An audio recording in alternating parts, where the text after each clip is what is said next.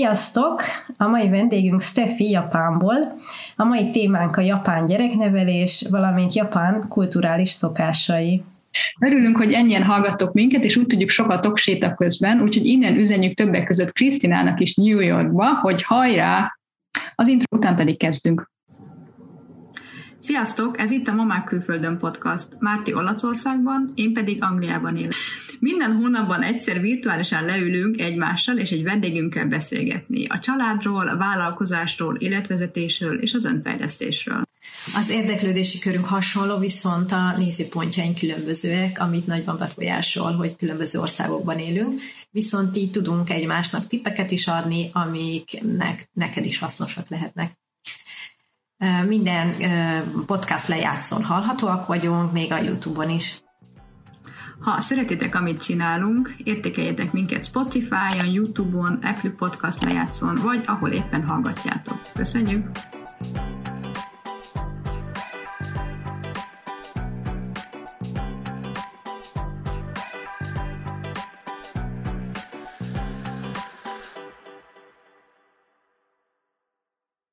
Steffi japán férjével még Magyarországon ismerkedett meg, majd 2019-ben költöztek ki Japánba, és két kilenc hónapos ikerfiúnak a mamája. Tokió mellett élnek egy 2000 fős városban. Kevés a magyar, és úgy minden fehér külföldi, ezért Steffi nagyon feltűnő, mindenki felismeri őt. Mi az édesanyánk révén ismerjük, de igazából csak a podcast kapcsán beszélgettünk vele először, akkor eldöntöttük, hogy a következő adásunknak ő lesz a vendége, és nagyon örülünk, hogy elfogadtad a meghívásunk a Stefi. Sziasztok! Köszönöm szépen én is, hogy meghívtatok. Na, és uh, mielőtt bekez, belekezdenénk a fő témákban, tegyünk egy rövid kitérőt a családot történetéről is, mert hogy az is izgalmas. Anyai nagymamát Forrai Katalin zenepedagógus, nagypapát pedig Vikár László népzenekutató apukát pedig belga, és már gyerekkorodtól fogva beszélsz angolul, valamit sokat utaztatok. Milyen emléked van azzal kapcsolatban, hogy a te papád nem magyar, és hogy ez bármikor is zavart téged valamikor, vagy inkább örültél? Hú, igazság szerint én örültem neki. Én azt gondoltam, hogy ez valami különleges, és, és sokan is mondták, hogy ez különleges, úgyhogy én igazából sosem éreztem úgy, hogy ez tudom, titkolni kellene. Később volt olyan, amikor, amikor rájöttem, hogy, hogy otthon milyen hogy mondjam, mix életet éltünk, hogy mondjuk nálunk nem volt halászlék karácsonykor, hanem, hanem pulyka volt, meg hogy kétfajta Mikulás volt, mert például Belgiumban Spanyolországból jön a, a Mikulás. Szóval, hogy, hogy később jöttem rá, hogy, hogy jé, ez fura. hogy, hogy, hogy miért is van két Mikulás? Szóval... Igen, mert gyerekként megszokott, hogy ez a normális, ez ez van, és akkor hirtelen, amikor valaki külsőre mondja, hogy de hát hogy, hogy nektek két Mikulás van, akkor ugye, hogy ezt most miért kell magyarázni? Hát ez így van.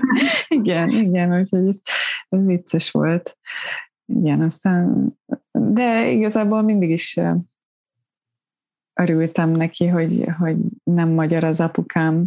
Arra emlékszem csak, hogy, hogy ugye mindig a, anyukámmal mentünk az iskolába, stb., és akkor ugye anyukák hozták a többi gyereket is, és akkor egyszer az egyik osztálytársamnak hozták a, vagy csoporttársamnak a, a, az apukája hozta a kislányt, és és az apukája teljesen jól beszélt magyarul, és ezzel úgy meglepődtem, hogy, hogy az apukának nincsen akcentusa, és mondom, hát várja, hát ő magyar, és akkor az így, és ez így annyira megmarad benne ez a sánsz, de 25 éves történet, de ez nagyon megmarad benne.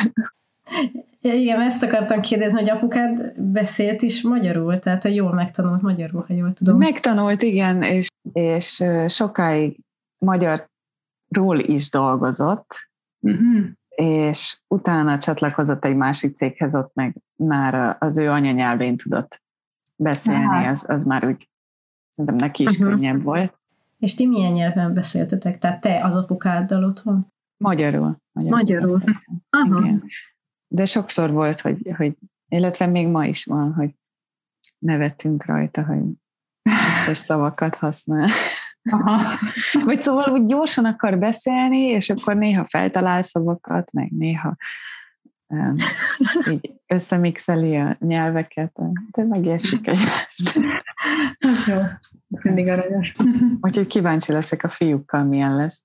És áttérve a nagymamádra, nekem megvan az egyik könyve, a Jár a baba jár, és uh, mi, is sokat mondókázunk a gyerekekkel, de ugye nekem ezeket így felnőttként meg kellett tanulnom. Valamire emlékeztem, de azért sok mindent meg kell tanulnom, és kíváncsi vagyok, hogy te így te meg így ebben nőttél bele, tehát veled nagyon-nagyon sokat mondókáztak, nagymamád, esetleg mamád, vagy ez volt-e valamilyen hatással rád? Persze, hát ez is ugyanez, mint apukámmal, hogy minden olyan természetes volt, és amikor meg ugye már nem volt, meg most én a gyerekekkel vagyok, így látom, hogy ez másoknak nem természetes. Jártunk hetente zeneóvodába, uh-huh. és akkor ott a nagymamánkkal játszottunk, ugye, de a többi gyerek is. Uh-huh, uh-huh. És tehát nagymamát tartotta azt a, a zenei foglalkozást a gyerekeknek, ahol ti is ott voltatok. Igen, igen. De ott nem hívhattuk őt nagymamának. Tényleg? Kati néni volt, igen, és akkor utána hazament, mi is hazamentünk, és akkor felhívtuk, és mondtuk, hogy nagymama, nem hívtunk nagymamának, hogy jól csináltuk minden egyes alkalommal. De, de otthon nem, illetve hát az én anyukámmal mondókáztunk, de a nagymamával szerintem az Eneovin kívül nem, legalábbis én nem emlékszem rá, hogy, mm-hmm. külön mondókáztunk volna. Mm-hmm. De akkor te nem, nem könyvből tanultad a mondókákat, mint mi, hanem te, te emlékezetből? Te emlékeztél rá? Úgy fel kéne frissíteni az emlékem, mert, mert vannak ilyen nyomokban megvannak, hogy, hogy mm-hmm hogy van, de és akkor van, hogy az én anyukámat kérdezem meg, hogy ez hogy is. De van, hogy például ő, őt felhívjuk, és akkor ő mondókázik nekünk. Uh-huh. Uh-huh. FaceTime-on keresztül. Vagy messenger keresztül. Jó. Mert hogy Japánban éltek, és hogy gondolom, hogy férjed miatt költöztetek oda ki, Igen. tehát az, az így alakult. A te családod hogy fogadta, hogy, hogy Japánba költözöl? Hát ők nem mondtak semmit. Hát most voltunk egy hónappal ezelőtt uh-huh. otthon, és hát azért mindenki, hát nem azt mondom, hogy sír, de szóval azért megkönnyeztük a találkozást. Szóval azért hiányzunk egymásnak, uh-huh. de gondolom, hogy az én szüleim sem akarják azt mondani, hogy ne menj, ne menj, mert akkor nekem is nehezebb. Persze, persze. Neked, te előtte voltál már Japánban turistaként, mielőtt oda költöztetek? Voltam. Tehát ismerted valamennyire a kultúrát, tudtad, hogy mibe fogsz érkezni, vagy azért nagy meglepetés értem, amikor valójában oda költöztél? Igazából teljesen más turistaként jönni, mint itt uh-huh. élni. Uh-huh. Szóval mikor turistaként voltam, akkor ugye Tokióban voltunk, és akkor az, az utolsó alkalommal, amikor turistaként jöttem, akkor már tudtuk, hogy ide fogunk költözni, uh-huh. és akkor már jöttünk ebbe a városba is, hogy akkor ezzel a várossal is ismerkedjünk. Biztonságérzés, vagy hogy mondjam, uh-huh. hogy, hogy az emberek úgy vigyáznak egymásra. Emberekből fel sem merül az, hogy valamit csaljon mondjuk a kormány, és hogy, uh-huh. hogy nem szólhatnak, hogyha valami nem tetszik nekik, és uh-huh. hogy nem fognak rájuk figyelni, vagy valamit azonnal változtatni. Ez uh-huh. nekem akkora sok volt, de egyébként közben meg annyira megnyugtató, hogy, hogy van hangom. Aha, megszólalhatsz. Igen, szóval hogy ez egy igazi demokrácia van itt, nem az miatt van. Hogy nem élnek vissza a, a hatalmukkal. Nagyon sokáig tartott az, amíg elfogadták itt, hogy, hogy melyik oltásokat fogják bevezetni. Uh-huh. De pontosan azért, mert addig nem fognak mondani semmit, amíg százszerzelékig biztosak benne, hogy senkinek nem lesz ebből kára, hogy senki, hogy nem fognak belehalni, de, mhm. de úgy is jönnek például az ilyen hivatalos papírok, hogy, hogy mindenki biztonságban érzi magát. Hogyha valamit mond a kormány, akkor az úgy van. Uh-huh.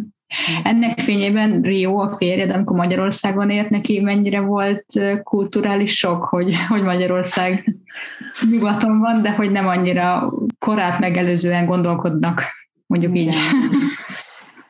Hát én nekem az az érzésem, hogy ő nem szeretett Magyarországon élni. Uh-huh. Szerette az embereket, akikkel így barátságba került, de én szerintem, ha most azt mondanám neki, hogy költözzünk haza, akkor mm. foggal körömmel nem, nem, nem akarna. Uh-huh. Uh-huh.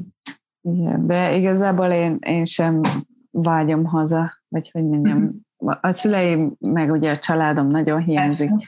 meg azok, hogy, hogy például ez ilyen fontos pillanatok, um, hogy például, hogy a hugom is volt terhes, és én nem is láttam terhesen, én is uh-huh. voltam, és uh-huh. ennek tudja, hogy leszek-e ikrekkel terhes. Uh-huh. Meg az a nehéz, hogy, hogy ha, ha tényleg velük történik valami, uh-huh. akkor most azonnal fel tudok állni és elindulni haza. Uh-huh. Ez, uh-huh. a, ez a legnehezebb szerintem. És amit előbb említettél, az így a hétköznapjukban is érezhető, hogy a japánok így egymással szembe is, tehát hogy figyelmesebbek, meg jó szándékúak. Nagyon is. Nagyon érezhető. Például volt egy olyan, hogy, hogy sétáltunk a, a járdán, és parkolt ott egy, egy motor, motor ugye járdán keresztül akart lemenni az útra, Aha.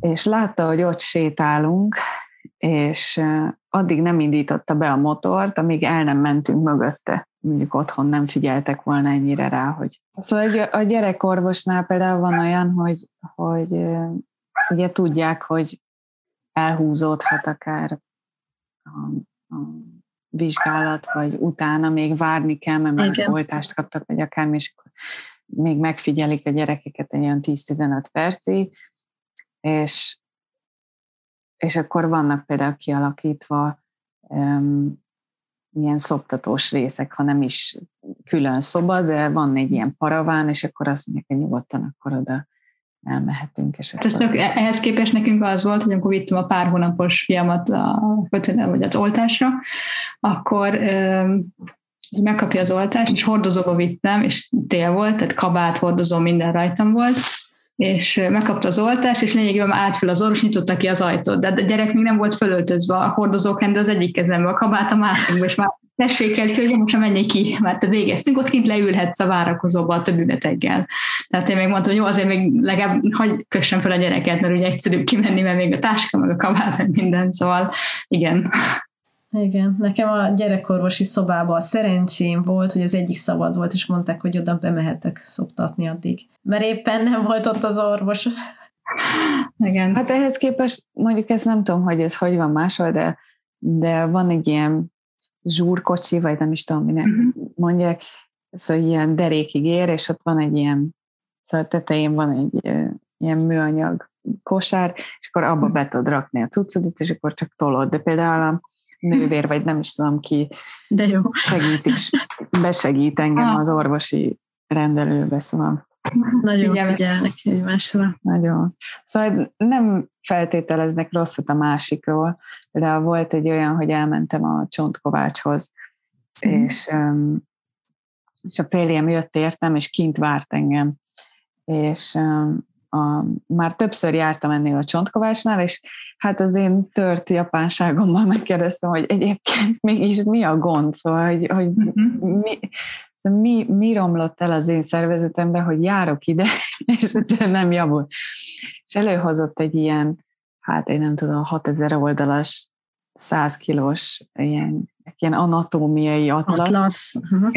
Igen, és így kinyitotta, elkezdte nekem mutatni, hogy hol, meg elkezdte magyarázni, de hát ugye nem értek egy szót se.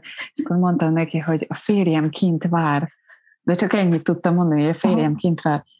És azt mondja nekem, jaj, ne haragudj, hogy feltartalak, azt mondja. Mondom, nem, nem feltart, neki mondd el, hogy mit akartál mondani. ő elmondja nekem angolul, uh-huh. de ő meg úgy értette, hogy jaj, ne haragudj, hogy feltartottalak, vagy hogy, uh-huh. Uh-huh. Hogy, hogy a férjed megkint van.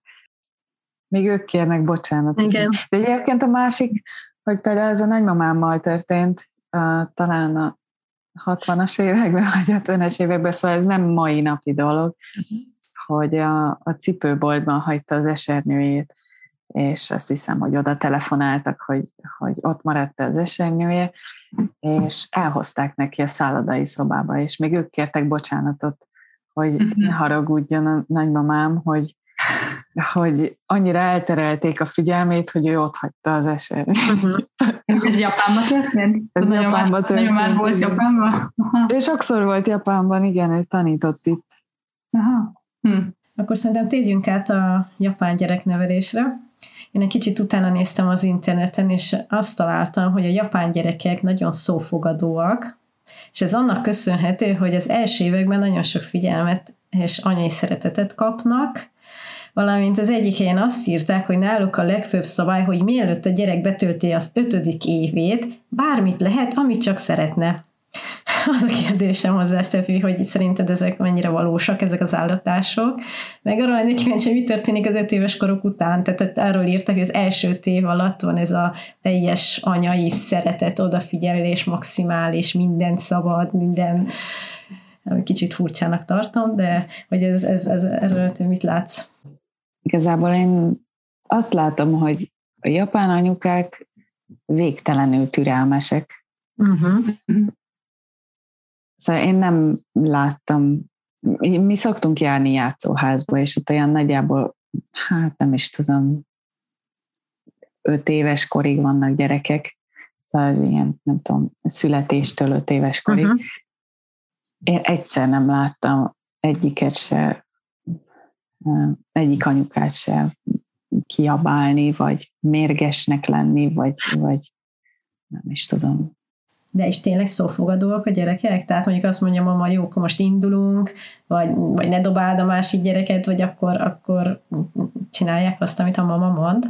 Ezért nem idegesek, vagy pedig ennyire ilyen olyan meg, megállítják magukat, hogy ne kiabáljanak, mikor már mérgesek lennének. Ez érdekes kérdés, ez, őre még sose figyeltem föl, de, de tényleg nem szoktam látni olyat, hogy mondjuk földhöz vágja magát a gyerek, vagy, vagy hogy, hogy igazából amit én gondolok, lehet, hogy nem igaz, az, hogy a japán gyerekek sokkal önállóbbak. Uh-huh. És például a játszótéren sokszor nem látok szülőt, és mondjuk egész kicsi gyerekek mondjuk a, a nagy testvérrel lejönnek, okay. de, de van, olyan, van például egy délután van egy, minden városban van egy ilyen dal, ami megszólal, és akkor ez nem tudom, sötétedés előtt, szóval például mondjuk um, nyáron fél hatkor, télen fél ötkor, és akkor az megszólal az a dal, és akkor ez az egész városban hallható, és akkor hazamennek a gyerekek. De erre, erre lenne érdekes lenne rájönni, hogy mitől ilyen szófogadóak hogy az előbb említetted, hogy nagyobb gyerekek már leviszik kisebb gyerekeket is, akár a játszótérre, és mikor, az, mikor van az, amikor önállóan mondjuk elkezdenek valahova menni a gyerekek? Van egy tévéműsor, ami bemutatja ezeket az önálló japán gyerekeket. Ott én szerintem olyan öt éves gyerekek vannak ebben a műsorban, de láttam már olyat, hogy mondjuk az öt éves nagy testvérrel elment a kisebbik, mondjuk nem tudom, három éves talán, aki már ugye rendesen tud járni, uh-huh. valamennyire beszél is, uh-huh. és akkor így együtt ketten elmennek, nem tudom, volt egy ilyen műsor, hogy elmentek tortát venni a nagymama születésnapjára, de, de egyébként tényleg biztonságos, és annyira vigyáznak egymásra. Nem, nem vezetnek gyorsan például. Meg mindenhol, például úgy mennek iskolába, hogy a szülőknek is önkéntesként be kell állni például az ilyen nagyobb zebrákhoz, uh-huh. és akkor ott meg kell állítani a forgalmat, vagy például hogyha jönnek a gyerekek, akkor rájuk vigyázni kell, és akkor egyik oldalon másikra átkísérik őket. Uh-huh. De ugye a társadalom is fel van erre készülve, hogy látnak akkor egy kisebb gyereket az utcán, akkor nem révüldöznek, hogy úristen, hol a mamája, hanem akkor ja, nem, segítek neked. Ha, nem, általános iskolásportól elmondható, hogy akkor egyedül járnak iskolába? Általános iskola. Hát, hogy hat éves sportol, az ilyen e, általános? Igen, igen, igen. Ez kemény. Igen egy ilyen óriási nagy táskájuk van, ami, hát ez most már nem is tudom, hogy divat, vagy, vagy tényleg biztonsági okokból, de olyan táskájuk van, hogy egy ilyen így fölülről kell becsukni így alulra, tehát így, így, így betakarja az egész táskát, és az állítólag, hogyha elüti valami, akkor az meg is védi. Jó, szóval nagyon önállóak. Önállóak. De akkor ez a bizalom szerintem akkor ez megvan a felnőttek felé, a gyerekek felé, tehát egy ilyen teljes, ilyen, ez, ezt a bizalmat szerintem érzik a gyerekek is, hogy ez biztonságos ez a világ, Igen. hogy figyelnek ránk, nem csak a mama, hanem mindenki figyel a más gyerekekre is. Én is, mint, mint felnőtt ember érzem, hogy, hogy minden olyan biztonságos. És például most, mikor ugye két és fél év után hazamentünk Magyarországra, az, az jutott eszem, hogy ezt hiányoltam, hogy miért nincs jobban kitáblázva, hogy itt egy kátyú, vagy miért nincs kitáblázva jobban, hogy itt ez egy, ez egy hajtűkanya, vagy nem tudom, hogy annyira kevés tábla volt, és itt meg például a, a, az építkezéseknél is van külön egy ember, aki ott áll és irányítja a forgalmat. És nem az, mhm. hogy te kinézel jobbra vagy balra, hogy, uh-huh. hogy, hogy akkor most tudok menni, vagy nem. hanem ott áll egy ember, és, és az irányítja a forgalmat. Japánból egyébként így én nem sokat, nem sokat ismerem a japán kultúrát, ami így átjön a médián keresztül, az nekem az volt, hogy ugye nagyon-nagyon sokat dolgoznak, és nagyon kis lakásokban élnek, ez a kettő, ami így megvan. és, és, és ezzel kapcsolatban viszont néztem utána egy, egy influencernek a videóját, és ott azt mutatták, hogy, a, hogy, a, hogy arról mesélt a, a vlogoló, hogy a gyerekek nél is már ez a nagyon sok dolgozás, a nagyon sok tanulás az elkezdődik. Nem az első három évben az iskolában, utána, és hogy annyira erősen, hogy, hogy, hogy iskolába tanulnak, ugye délután, és mennek külön órákra, és van, hogy este 8-9-kor ülnek le még, még kisiskolások tanulni, és ha másnap az órán elalszik, akkor igazából az annak a jele, hogy jó van, akkor, akkor sokat tanul. Tehát, hogy, hogy elalszanak az órán, és, és, és már túl vannak fáradva, hogy ez, ez tényleg így van. Ez tényleg így van. Ez így van. A férjem is mondta, hogy hazaért este tízkor, és reggel hatkor megkelni kellett, mert menni kellett iskolában. És ezek még kisiskolások, tehát tíz év alatt is ez van. Hát, azt nem tudom, hogy hány éves, de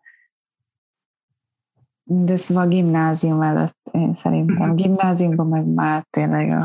De hogy az apukák viszont ennek cserébe alig vannak otthon, hogy megteremtsék a pénzt, és hogy reggel elmennek dolgozni, és van, hogy még vállalnak második munkát, vagy visszamennek még folytatni a munkát, ott vannak egy-két órát, hogy ez is van, így van?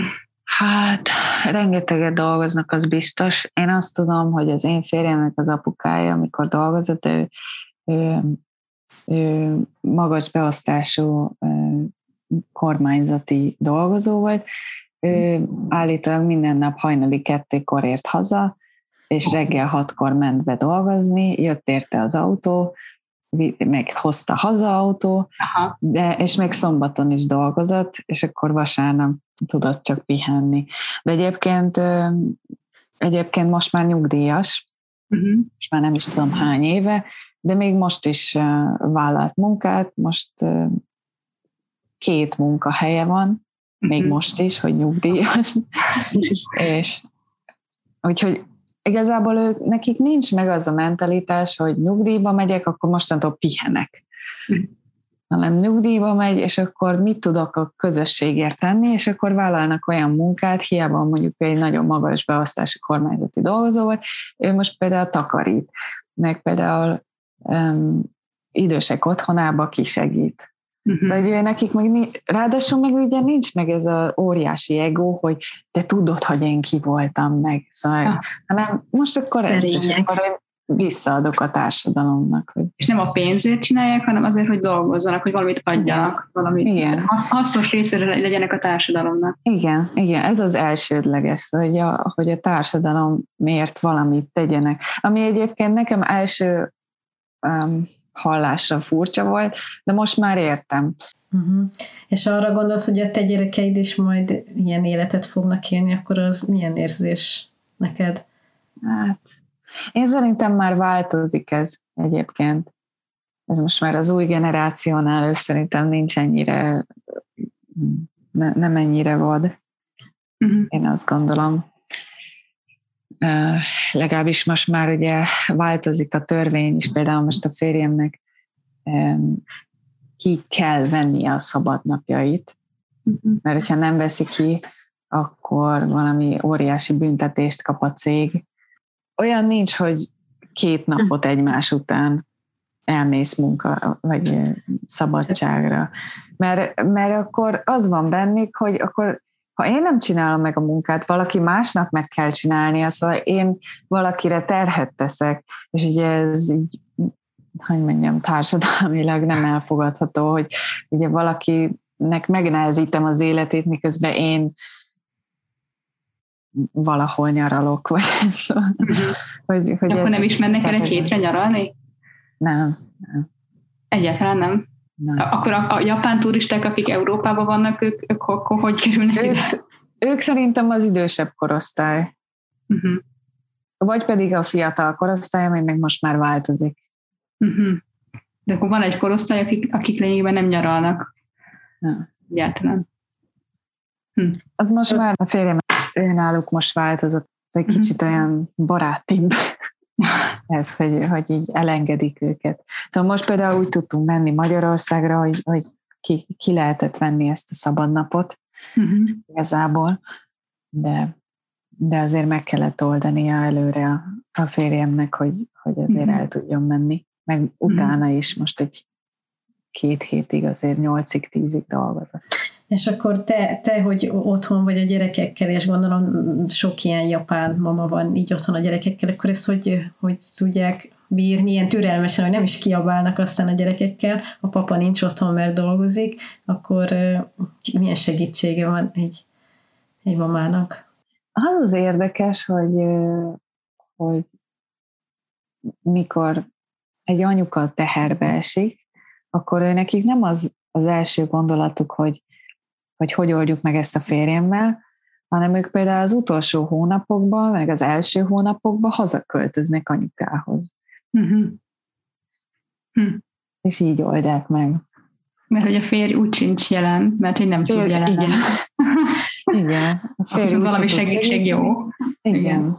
És anyuka meg úgy is ráér, és akkor uh-huh. segítenek, hogy, uh-huh. hogy el a vírusszal és később mondjuk gondolom azért iskolaszünetek vannak, vagy gyerekeknek sincs szünet? Hát talán van, gondolom van. Be lehet adni a gyerekeket, meg egyébként már születéstől is be lehet adni a gyerekeket. Lehetőség.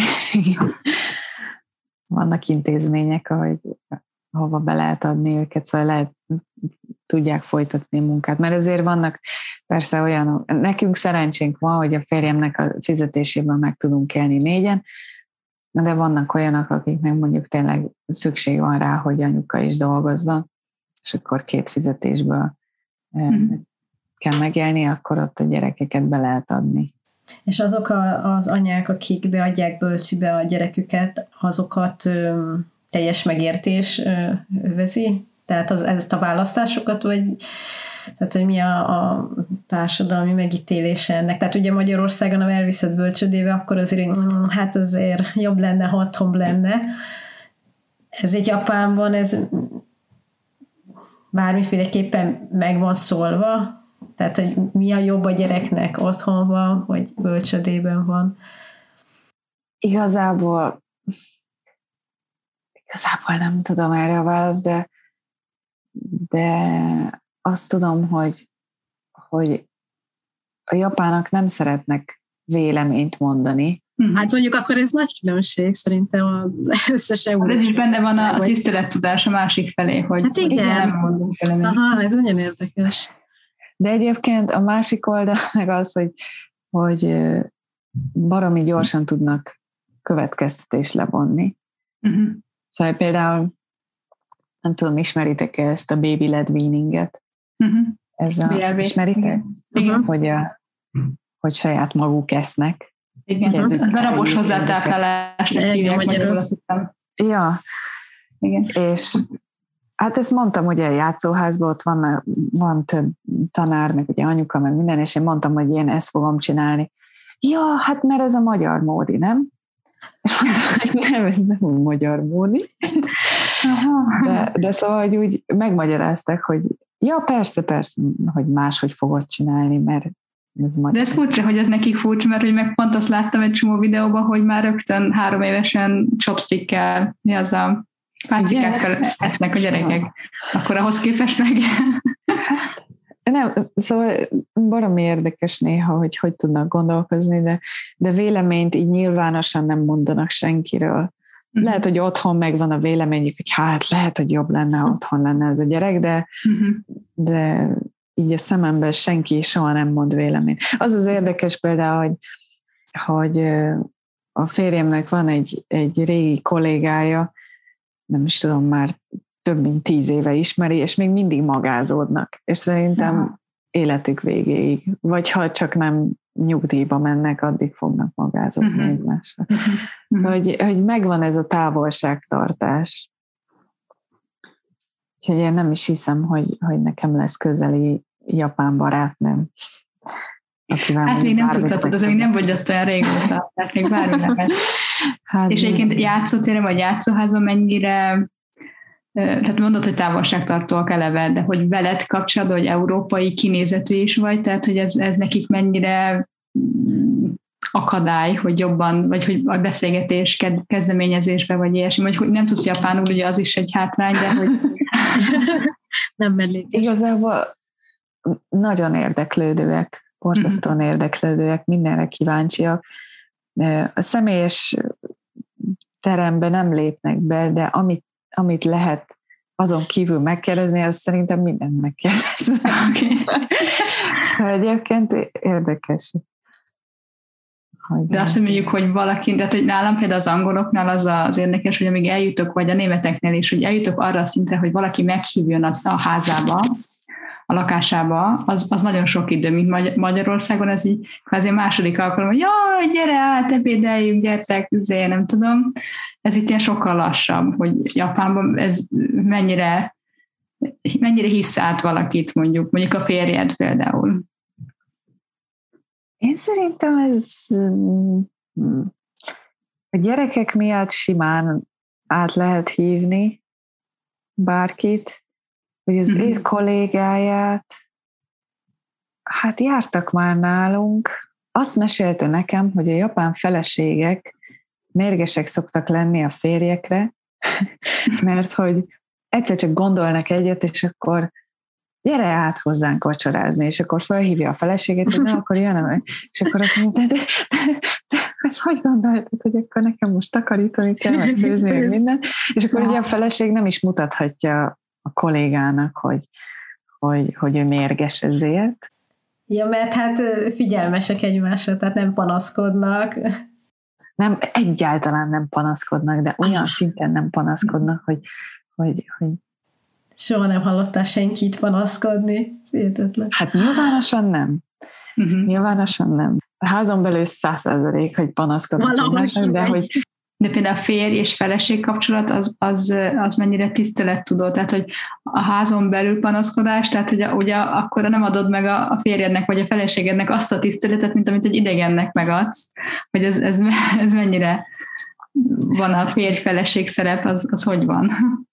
Férj-feleség szerep állítólag, de ezt is csak a férjem mesél, állítólag az van, hogy, hogy miután megházasodtak, de lehet, hogy ez valami sztereotípia, hogy miután megházasodtak, azután a, a feleség ilyen sokkal keményebb szabú lesz, uh-huh. és utána kvázi a férj az csak egy ilyen pénzgenerátor lesz, és akkor örülj neki, hogy itthon lakhatsz, és akkor Aha. például olyan, olyan van, hogy egyszer csak hazajön a férje munkából, és akkor át van rendezve a lakás, és ő neki csak így el kell fogadnia, hogy, hogy, hogy ja, átrendezte a lakást.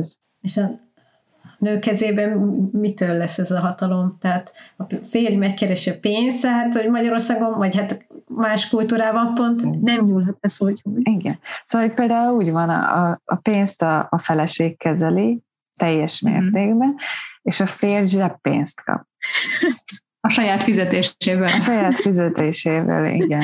De először én is röhögtem, és alig bírtam a bajni a röhögést, és aztán elmagyarázta nekem, hogy de ez egyébként mennyire kényelmes a férnek, mhm. mert hogy ö, azzal a pénzzel azt csinál, amit csak akar. És mhm. neki gondolkodnia sem kell rajta, hogy, hogy ez most fog kelleni valamire, vagy nem, hanem a feleség előre tervez, nem tudom, húsz évre, ugye mm. mondjuk a gyerekeknek az egyetemi tanítatására, meg a havi akármire, meg az adó, mm. meg a stb. És a férj, hogyha kap, nem tudom, 40 ezer jent, vagy valamit, akkor ő azt arra költheti, amire akarja. Persze nem kell aggódnia, hogyha most ebből vesz akármit, akkor ez most hiányozni fog öt év múlva, vagy nem. Hát, hogy ez nem az én gondom onnantól. Igen, és akkor azt mondja például, hogy, hogy hogyha mondjuk el akar menni inni, vagy el akar menni a, a kollégájával valahova, akárhova, akkor ő azt elkölti ezt a pénzt. De hogyha az elfogyott hó végére, vagy ő neki szüksége van még pénzre, akkor kunyiznia kell a. És akkor a kuny, feleség azt mondja, hogy nem hiszem el, hogy megint elköltötted, és akkor kiszámolja, hogy éppen aktuálisan mennyi az, ami felszabadítható. De állítólag a feleségek azok rendesen számon tartják, hogy mondjuk ez nálunk, ez pont fordítva megy, én, én kapom a zseppénzt. Gondolom, nem ismered, hogy ott a, a milyen pénzügyi megoldások, hogy vannak, nem ebben öttél bele, ugye? Hát, meg, meg igen, meg a férjem az egy másik kultúra, szóval szereti befektetni a pénzt, meg ilyenek, az meg már nekem túl sok. Ez nekem nincs türelmem. Uh-huh. És a másik, amit ugye mondtam korábban, hogy ami Japánból nekem jött, az a pici lakások, hogy, hogy, ja, igen.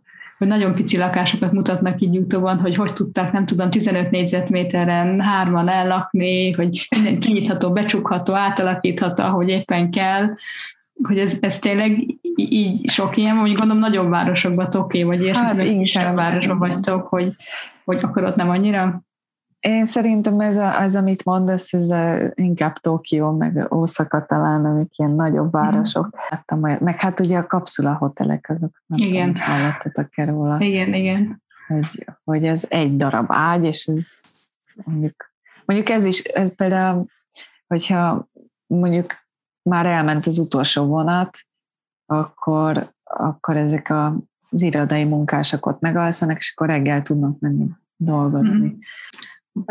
Viszont még visszatérve a gyerek, gyerekek kérdésére, hogy, hogy nagyon nagy elvárások vannak az iskolás gyerekekre is, hogy sokat kell tanulniuk, sokat, keveset tudnak aludni, és nagyon hamar kiégnek, és hogy olvastam, ez egyik legnagyobb, legmagasabb számú az öngyilkos, gyereköngyilkosságok száma Japánban a, a kiégés miatt, hogy túl hamar, túl sok stressz és felelősség is járul rájuk hogy mennyire érzed azt, hogy ezek a gyerekek, akik így önállóak, és, és viszont tényleg sok mindent kell csinálniuk, hogy mennyire tudnak játszani, tehát mennyire van gyerekkoruk? Azt tudom, hogy egyébként a, a munkahelyeken, szóval hogy a, a felnőtt dolgozó rétegnél is magasabb a, a depressziósoknak a száma, meg, a, uh-huh. meg akik nem tudom, hogy öngyilkosságot követtek el, de, de szóval akik rosszabbul vannak emiatt Hát itt úgy fogalmaz, hogy a japán történelem és kultúra hagyományaiban mélyen gyökerezik az öngyilkosság, mint a szégyen elkerülésének egyik módja. Az igaz, ez teljesen így van. Igen. Mm. Hogy inkább, inkább öngyilkos lesz, és még büszke is rá, uh-huh. de ez a szamuráj kultúrából jön, hogy, uh-huh. hogy ha valami hibát követtél el, akkor inkább uh-huh. um, öngyilkos leszel, mint, mint hogy igen. Mint hogy vállal. Így kiváltod a szégyent, vagy hogy mondjam. Uh-huh. Még, hogy ugye Japánban azért van az a tradicionális kultúra, mit tudom, a kimonó viselet, meg ezek, amik majd gondolom, hogy megkezdenek kikopni, mert hogy nem ők is, a fiatalság nem biztos, hogy erre annyira nyitott, de hogy neked egy, ezekben a rituálékban mi az, amit mondjuk te fölvettél a férjed kapcsán, mi az, ami egy ilyen japán kultúrai kultúr élmény, amit, amit azt mondod, hogy, hogy, hogy ezt téged is megfogott, és átvetted. Hogy mit vettem át? Az egyik legjobb ünnep az az, hogy január 1-én, másodikán és harmadikán a feleségek semmit nem csinálnak. Oké. Okay. Ami azt jelenti, hogy ez könnyű volt átvenni. Előre megcsinálják, ilyen gyönyörű dobozba előre megcsinálják a, a, az újévi ételt, és akkor azt teszik három napig, és akkor tényleg senki nem csinál semmit, és otthon vannak, és pihennek, és semmi munkát, de még házi munkát se csinálnak. Hát persze ez nehéz betartani, gondolom, de amikor mások pedig akkor kezdik el a nagy évi, évi fogadalmat, akkor tornáznak, meg, meg diétáznak. Nem rossz. Hát úgy van, hogy hát most nem tudom biztosan, de, de van egy, egy újévi nagy takarítás, és akkor megcsinálják és akkor ezt a... Én úgy tudom, hogy igen, de nem merem biztosra mondani, és utána megcsinálják ezt a gyönyörű doboz, majd elküldöm nektek, vagy hogy hívják, de uh-huh. az a neve, hogy oszceci, és, és azt teszik egész nap, három uh-huh. napig, uh-huh. és nem mennek sehova, és csak pihennek. Uh-huh. Ez, a, ez a feleségeknek is a uh-huh. évi három nap, amikor pihenhet. Mondjuk kisgyerekkel, mondjuk... Ez hát igen, kisgyerekkel ez a pihenés. Igen, szóval ez, nekem minden Pihenjél most, gyerek!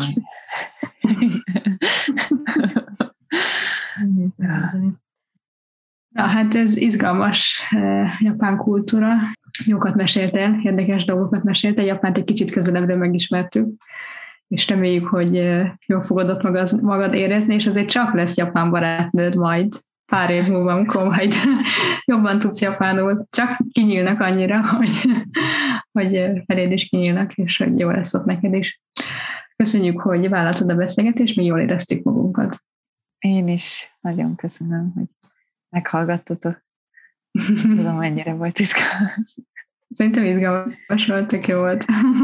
Igen, egy csomó új dolgot nem is tudtam, tehát tényleg nem, nem ismerem, ismerem ezt a kultúrát. Úgyhogy köszi. Én is. Iratkozzatok fel, és értékeljétek az adást, illetve írjátok meg a véleményeteket.